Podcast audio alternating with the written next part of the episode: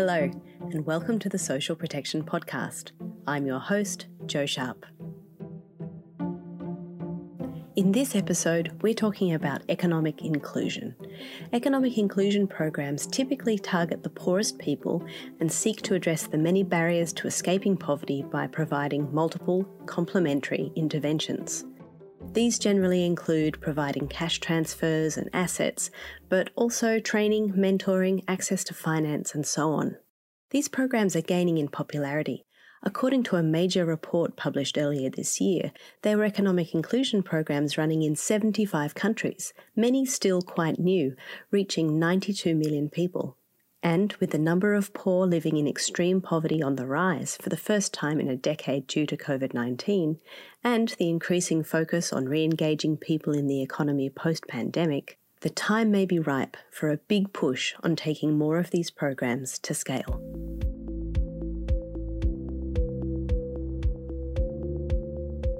With me today to talk about economic inclusion are Lauren Whitehead and Colin Andrews. Lauren Whitehead is the Director of Technical Assistance for the BRAC Ultra Poor Graduation Initiative, a global program partnering with governments in Africa and Asia on integrating economic inclusion into existing social protection programs. And Colin Andrews is a Program Manager in the World Bank's Social Protection and Jobs Global Practice. He leads the Partnership for Economic Inclusion, a multi partner initiative to support the scale up of national economic inclusion programs, and is the lead author of the State of Economic Inclusion report, The Potential to Scale, which was launched earlier this year.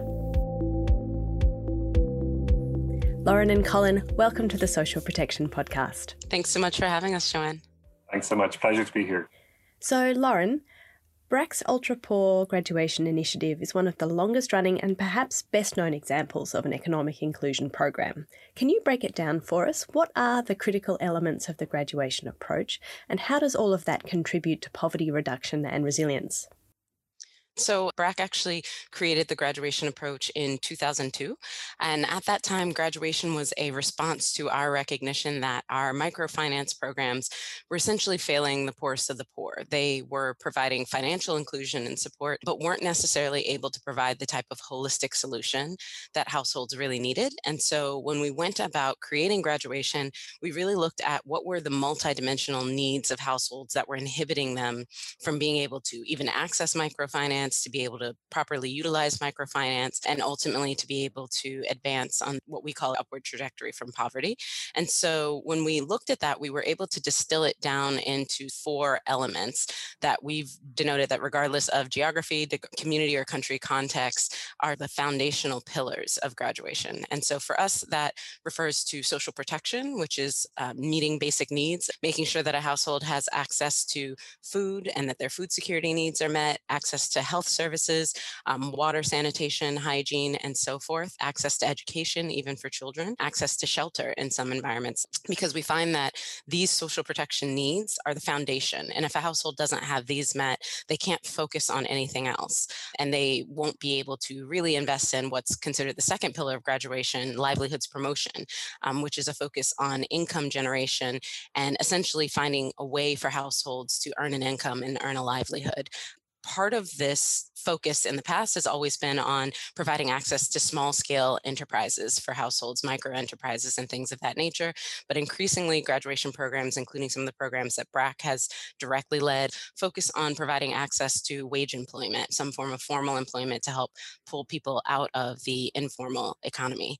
So then, when you combine those two, social protection with the livelihoods promotion piece, we found that in order for a household to really withstand shocks as they occur, they also need access to financial services and savings because those are basically their safety net um, when something happens to that household. So we provide access to financial services and financial inclusion as the third pillar, including things like financial literacy training, numeracy training, and so forth.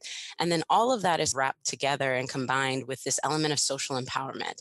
Um, and it's actually one of my favorite pillars because of the fact that it's focusing on confidence, it's focusing on building self esteem, it's focusing on providing linkages into the community so that households are able to actually vie for their rights and their needs when they need them. Um, we provide access to local government resources and so forth. And we also provide coaching, which is a key piece of mentorship. And I'm happy to talk about that later. Thanks, Lauren. Colin, BRAC's graduation approach is perhaps one of the first and best known examples of economic inclusion programs, but this is very much an expanding field. How are economic resilience programs being adopted by governments globally in different contexts, and why do you think these kinds of approaches seem to be gaining popularity? You know, this was a central theme of the State of Economic Inclusion report that we just published a couple of months ago which really put the spotlight onto the surge, the scale, and the evidence of the scale up of these economic inclusion programs uh, and what they imply. And it's an exciting moment. I think stepping back a little bit, I think Lauren uh, hinted at the central challenge here uh, transforming the economic lives of the extreme poor. It's a monumental challenge. Uh, and this challenge is greatly magnified in the context of COVID 19. When we think about it for the world's poorest populations, labor markets are going to remain informal. Uh, pathways for the poorest to formal employment are really limited. Uh, and while transformative economic growth uh, will always be the ultimate driver in many cases of poverty reduction, it's not automatically inclusive uh, and it doesn't always penetrate the poorest of households. So the idea then comes with a, a big push of a coordinated set of interventions. And I think when you look across the landscape, when we looked at our report, we identified along the lines of programmatic activity linked to national programs in around 75 countries. We know now since COVID 19 that's increased to over 90 countries. And there's a great deal of customization on these programs, really to meet local needs, uh, local challenges, and to adapt to these programs. So I think this gives you an idea of where this hopefully fits uh, in an overall landscape of development. So I think why governments are trying to get to these issues uh, quite urgently. Lauren, you just outlined the four essential pillars of the graduation approach that economic inclusion programs largely tend to follow. What is it about that package of integrated interventions that seems to account for the impact of these programs? Sure. Um, so BRAC has led or participated in a number of rigorous evaluations over the past two decades, both from our own direct implementation and then again with a lot of the government partners that we are working with. Um, and based on that, we've seen a number of things, both when you provide a holistic set across the the four foundational pillars, as well as programs that look to sort of tweak those different components that look to um, even eliminate some elements of the pillars, which is why we continually fall back on those four foundational pillars as being so critical. Um, so we have seen instances where research has been conducted on programs that remove assets altogether and see that income generation doesn't need to be the key focus that's provided by the program, but rather you have households accruing their own savings over time to then invest in their own enterprise or to invest in some kind of livelihood thereafter on their own reconnaissance. We've seen some programs that have removed or drastically reduced even that mentoring and coaching element. So you end up having just a series of interventions that are intertwined, and you maybe only have someone who you check in with digitally once a quarter, once every six months, it depends.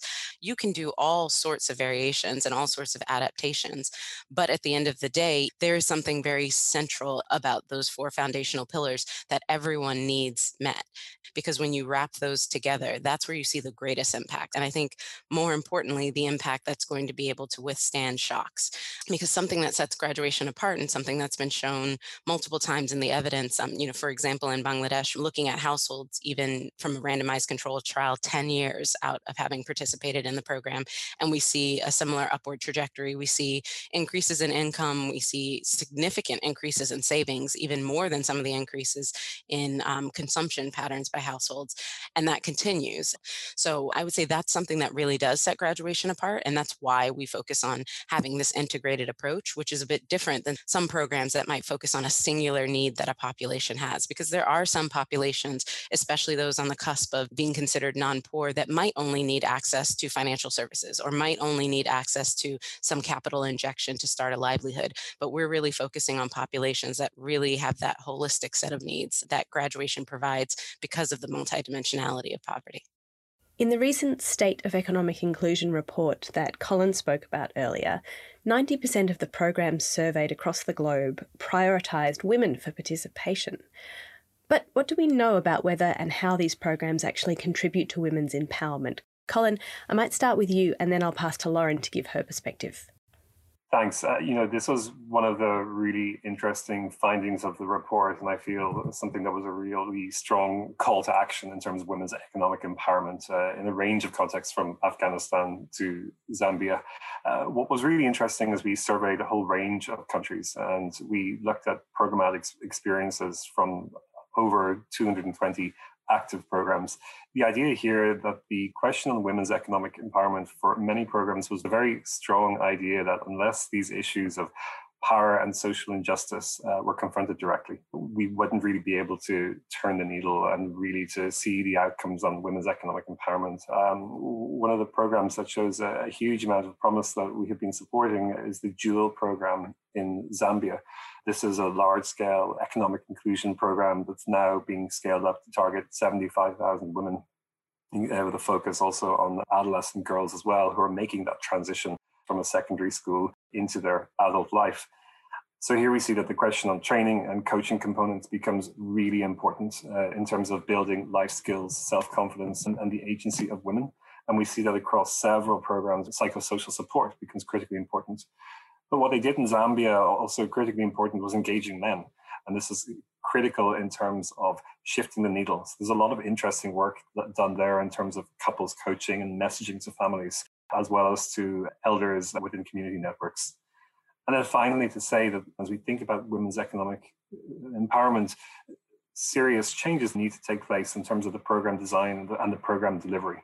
Uh, for example, looking at how staffing and payment systems are made. So, programs including in Rwanda have some really interesting innovations at the community level in terms of using local uh, women uh, in terms of providing that uh, interface. And we see a lot of effort within the Zambia program on childcare and flexibility to reduce some burdens on women who have typically uh, many other sets of responsibilities. I think there's also been a lot of really innovative work on safeguards to make sure that these programs don't have any unintended effects. So, really looking at the issues of gender based violence and what this means in an operational context. And I think that the evidence that we're seeing is quite positive uh, to see that you can devise these programs sensibly and coherently to have that empowerment effect that you want. Lauren, did you have anything you wanted to add? Uh, women's social empowerment and women's economic empowerment is an area that's um, really critical for BRAC and is part of our ethos as an organization. So even when we initially started to develop graduation programs, we had a strong focus on engaging women, recognizing that among the communities we were serving, among the extreme poor, the poorest of the poor, women tended to be the poorest in that subset, the most marginalized in that subset, and the ones upon whom um, the typical burdens of maintaining the household and providing things such as basic needs for their children was required. Many times, graduation programs for governments are built into or integrated on top of existing social protection programs like cash transfer programs that either directly or inadvertently end up targeting women. And I would say that is another reason why some of the additional components, again, that are assessed based on the needs of women that are participating in the program mm. are identified. So you have a situation like with the government of the Philippines where you have women who are primarily those who have to meet the conditionalities of the government's conditional cash transfer program, Pantawid Pamilyang Pilipino, which requires that education and health outcomes are maintained for children in that household and the women tend to be the ones who are responsible for that and now you have situations where they are parent leaders and are able to advocate for the needs not just of children but of their households in general and they have access to community leaders like barangay captains who are local community leaders that can actually affect change on behalf of them. So you do see that there's a strong focus on women's empowerment, not just because that I would say is part of some of the original DNA of graduation that many programs tend to espouse, but also because of the nature of the types of social protection programs that graduation is often integrated in. Um, and just one last thing I would say on this is that it's been very interesting in Bangladesh. We've had the privilege of being able to link the graduation programs with our gender justice program. And we've seen over the years a significant impact on women participating in local committees, participating in local leadership groups, and fighting for social change, including things like reducing early marriage, reducing female genital mutilation, and other kinds of negative gender norms, et cetera. I think that social empowerment element that comes forward with the economic inclusion focus that Colin was just speaking about in women's economic empowerment is equally very important for elevating women in their communities. Lauren, you've described how economic inclusion programs can build resilience and help people survive shocks, but that must really have been put to the test over the last year. What do we know about how graduates and participants have fared through the disruption of the COVID 19 pandemic?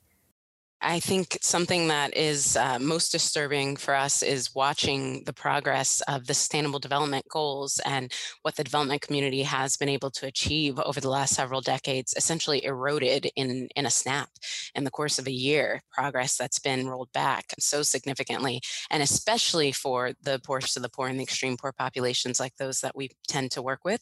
Something that we found, though, through this is that in the environments where graduation existed prior to the COVID pandemic, you're seeing that people are able to actually bounce back from many of the, the negative effects of the lockdowns much faster because they have access to some of those resources that I was mentioning before, right?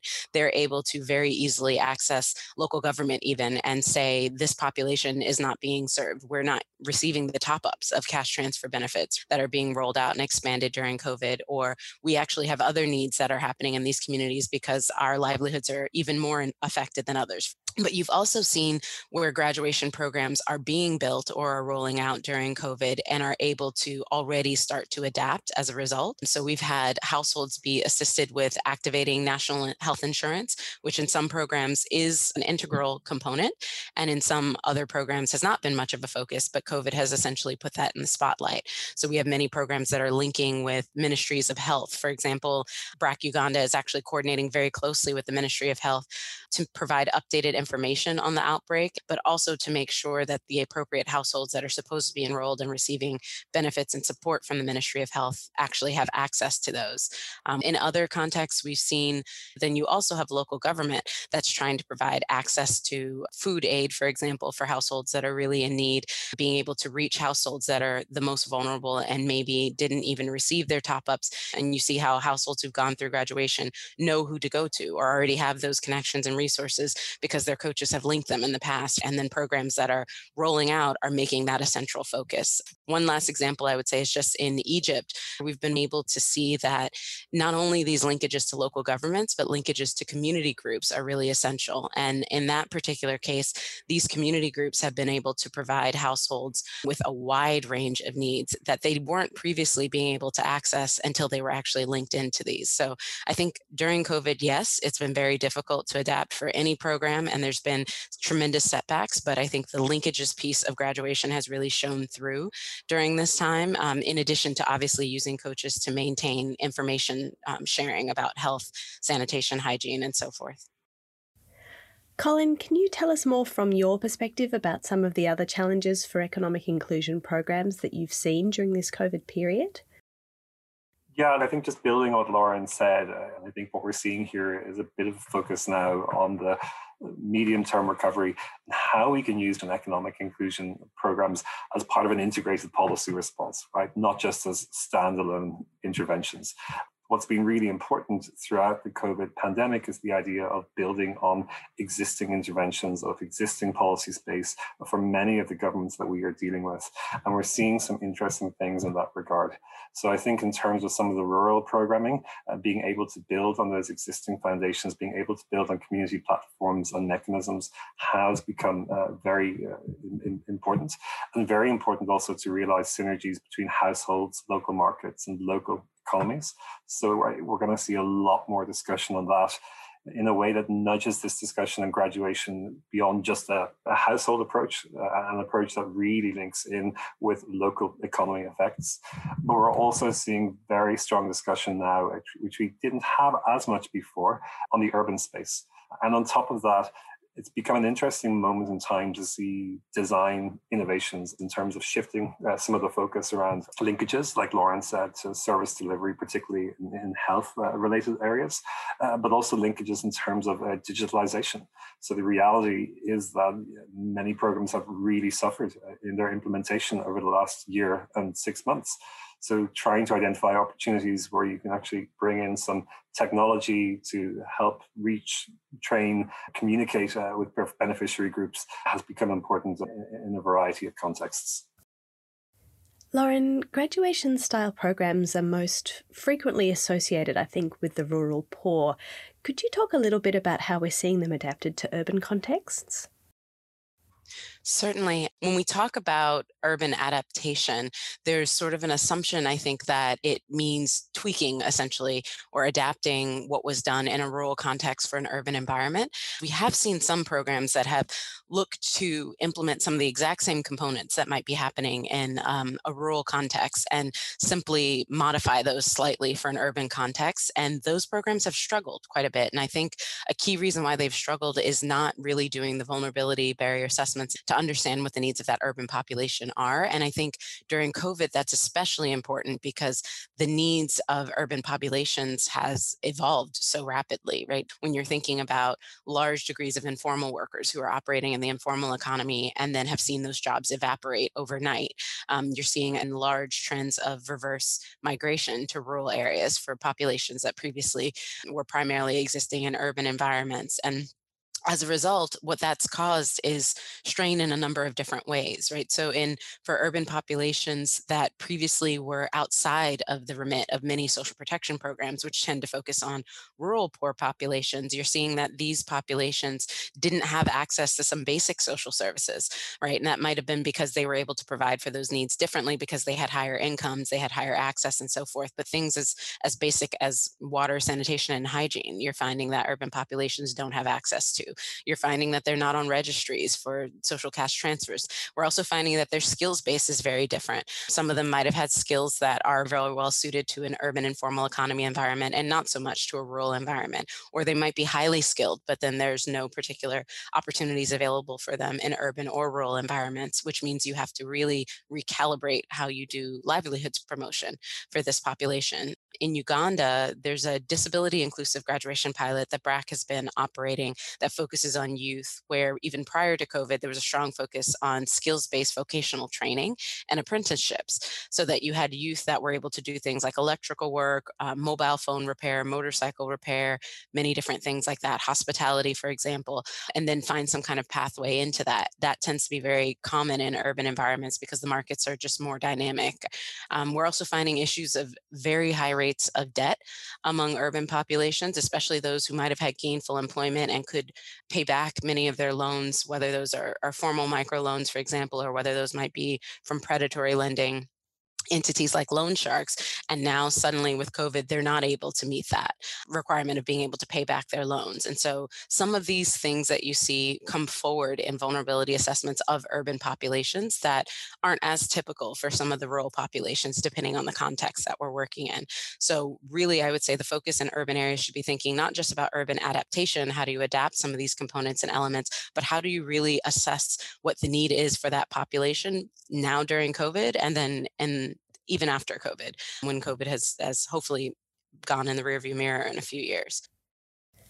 Colin, we've touched on the severe erosion of poverty gains during the COVID 19 pandemic, and you've started to talk a little bit about the potential for economic inclusion programs to scale up, especially as part of post COVID recovery. What's the vision for this sector, and where do you think it's headed in the next few years? So I think the um, central focus, certainly for our partnership, is to really look at this question in terms of how governments can lead the scale up of economic inclusion programs, building on national programs and building on national policies and having this clear coherence and a clear linkage. I think what we're seeing now is that economic inclusion, productive inclusion, graduation investments, these are becoming a critical instrument in many governments' large scale anti poverty programming space. Uh, and it may not have been there as much 10 years ago, even when safety net coverage was quite nascent. The conversations we're having now are quite different. And I think it's game changing because the adoption from government uh, helps us to expand and reach more population groups.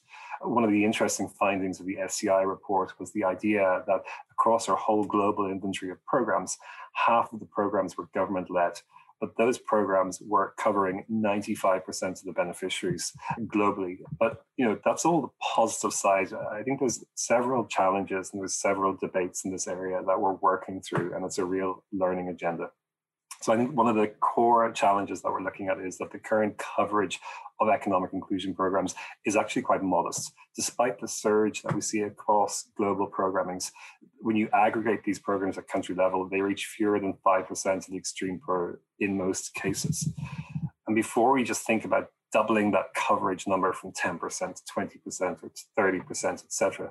We really have to take a very serious look at what is a sustainable approach to trying to move to scale. There's a large question here on the feasibility of a big push, bundled, coordinated set of interventions. When we did the SEI report, we were quite surprised to see that on average governments were implementing these programs with six or seven components. We thought the number could be much lower. And I think the final point on these complexities will be the costs. Within the PEI, we've been doing some work over the last year to try to look at disaggregating program costs. What we're seeing is that typically these programs are dominated by a single unit of intervention, a single dominating cost, uh, which comes in the, typically in the range of 50 to 60% of a program structure. Now, if you think about scaling up, and in this case, if you think about building on social safety nets and building on existing cash transfer mechanisms, as you go to scale, building on pre existing interventions helps you to cost optimize. Um, so let me close out. I, I, think in terms of where to next, I think this really is a call to action. The question of scale is really key in all of this. There's a huge amount of learning and evidence to build upon, but a lot more to go in terms of as we go towards the next generation of these programs. And to finish up today, Lauren, BRAC, of course, was established in Bangladesh, but now works in so many different countries with governments and other partners. What are your reflections on taking economic inclusion programs to scale, looking at BRAC's experience? I really love something that I feel like we preach very often with many of our government partners, particularly around interministerial collaboration, not just interministerial coordination, which uh, essentially sometimes can amount to ministries not trying to step on one another's toes and making sure that they have divided populations that they serve, for example, but true interministerial collaboration, which is something we've been speaking about with our government partners for years at BRAC, but is quite difficult. It's hard to align financial incentives, resource incentives across ministries. It's hard to align policy incentives, even sometimes when there's a shared mission or mandate or a policy directive for a certain population or even around poverty reduction. So prior to COVID, we had been focusing very heavily on why graduation as a multidimensional holistic approach really requires that there is strong interministerial collaboration. And I think many governments said that it's very difficult to do. Maybe we can pilot it in this area or that, but we won't be able to change whole systems for how we operate with other ministries or other departments. And what we've seen during COVID is there's been this period of extreme dynamism around how ministries recognize that it was not an option not to collaborate. They had to collaborate. You had to have the Ministry of Social Welfare, Social Protection, Social Development able to provide access to national registry list of households who were enrolled in some cash transfer programs, who were enrolled in other poverty reduction schemes, to be able to provide that to the Ministry of Health to say that these households need access to health information, they need access to COVID testing.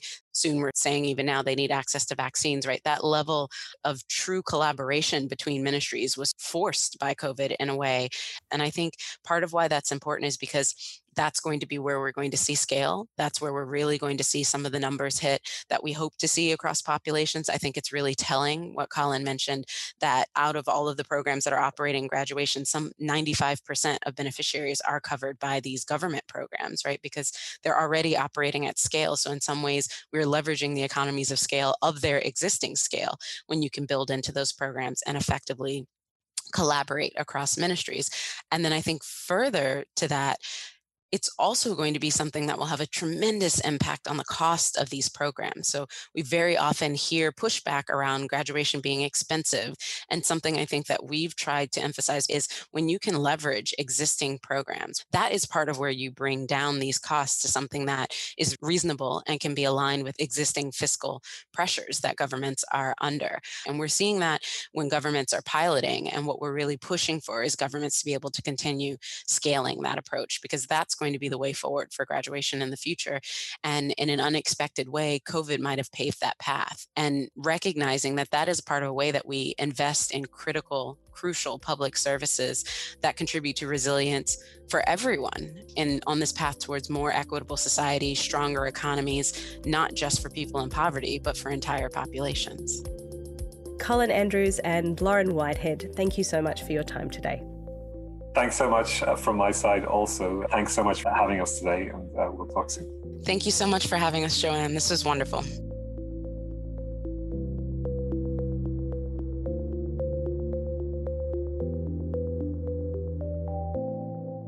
For more on graduation and economic inclusion, we've put up some links in the show notes to the State of Economic Inclusion report and to BRAC's website.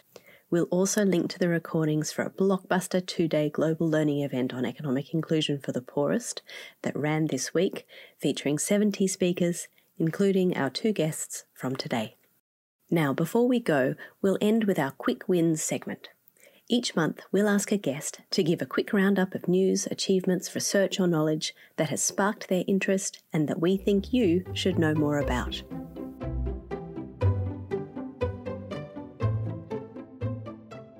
Joining me today is Fazleh Elahi Mahmoud. Fazleh is a social protection specialist and works with the Social Protection Hub of the Australian Department of Foreign Affairs and Trade. Fazleh's work has a focus on linking social protection with sustainable employment, which makes him an ideal quick wins guest for this episode. Welcome, Fazleh. Thanks, Joe, for inviting me to this podcast.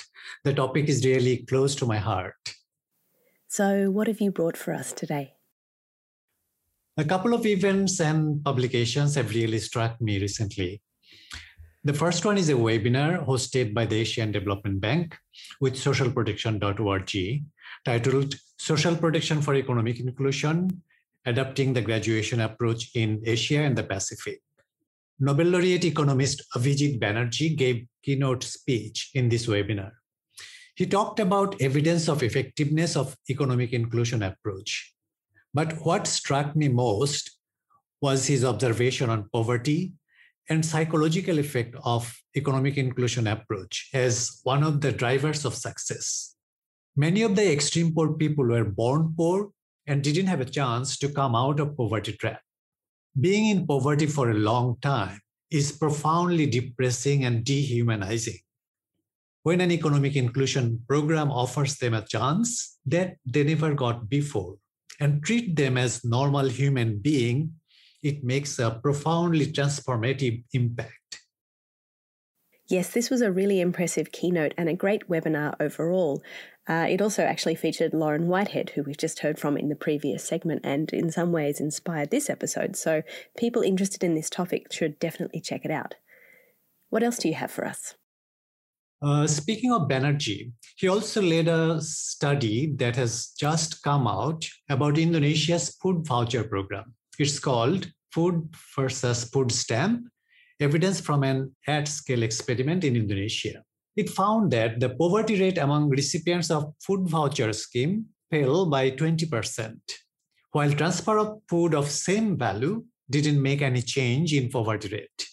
The difference seems to be that people who received vouchers got to keep more of the benefit, while people who received rice were more likely to have to share with other people who hadn't qualified for the program. The voucher scheme also allowed flexibility in choices of food and led to higher consumption of protein, especially eggs. Yeah, that's really interesting, isn't it? The voucher scheme largely replaced the massive distribution of subsidised rice in Indonesia a few years ago, so these are really interesting findings for other countries still implementing large scale, in kind food distribution programs. Next up. For people who like podcasts, there is a great series from WIEGO called the Informal Economy Podcast Social Protection. A recent episode presented important insights on aging and critical importance of social pension for informal workers. For example, when women in domestic work get old, they become less productive and so lose their jobs. But many of them don't have homes to go back to after living away for years. Usually, they don't have access to social pension, so they find it very challenging to maintain livelihoods.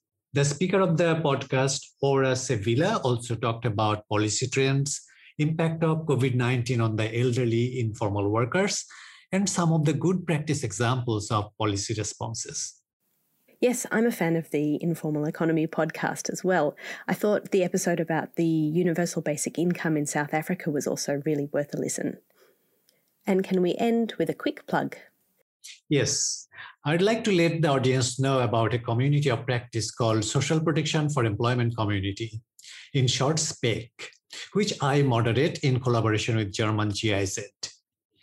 This is a platform for knowledge exchange on linking social protection to employment and it hosts a rich collection of publications and webinars on this topic. Recently, we have published infographics on employment generation programs in nine countries that are linked to social protection programs. Thanks so much, Fazle. We'll put links to all of those resources in our show notes. Thanks, Joe, again, and thanks to the audience.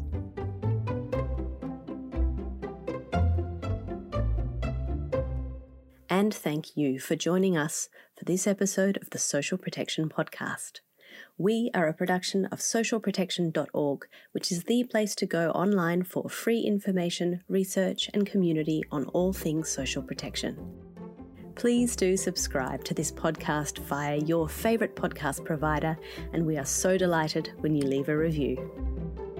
Back next month. See you then.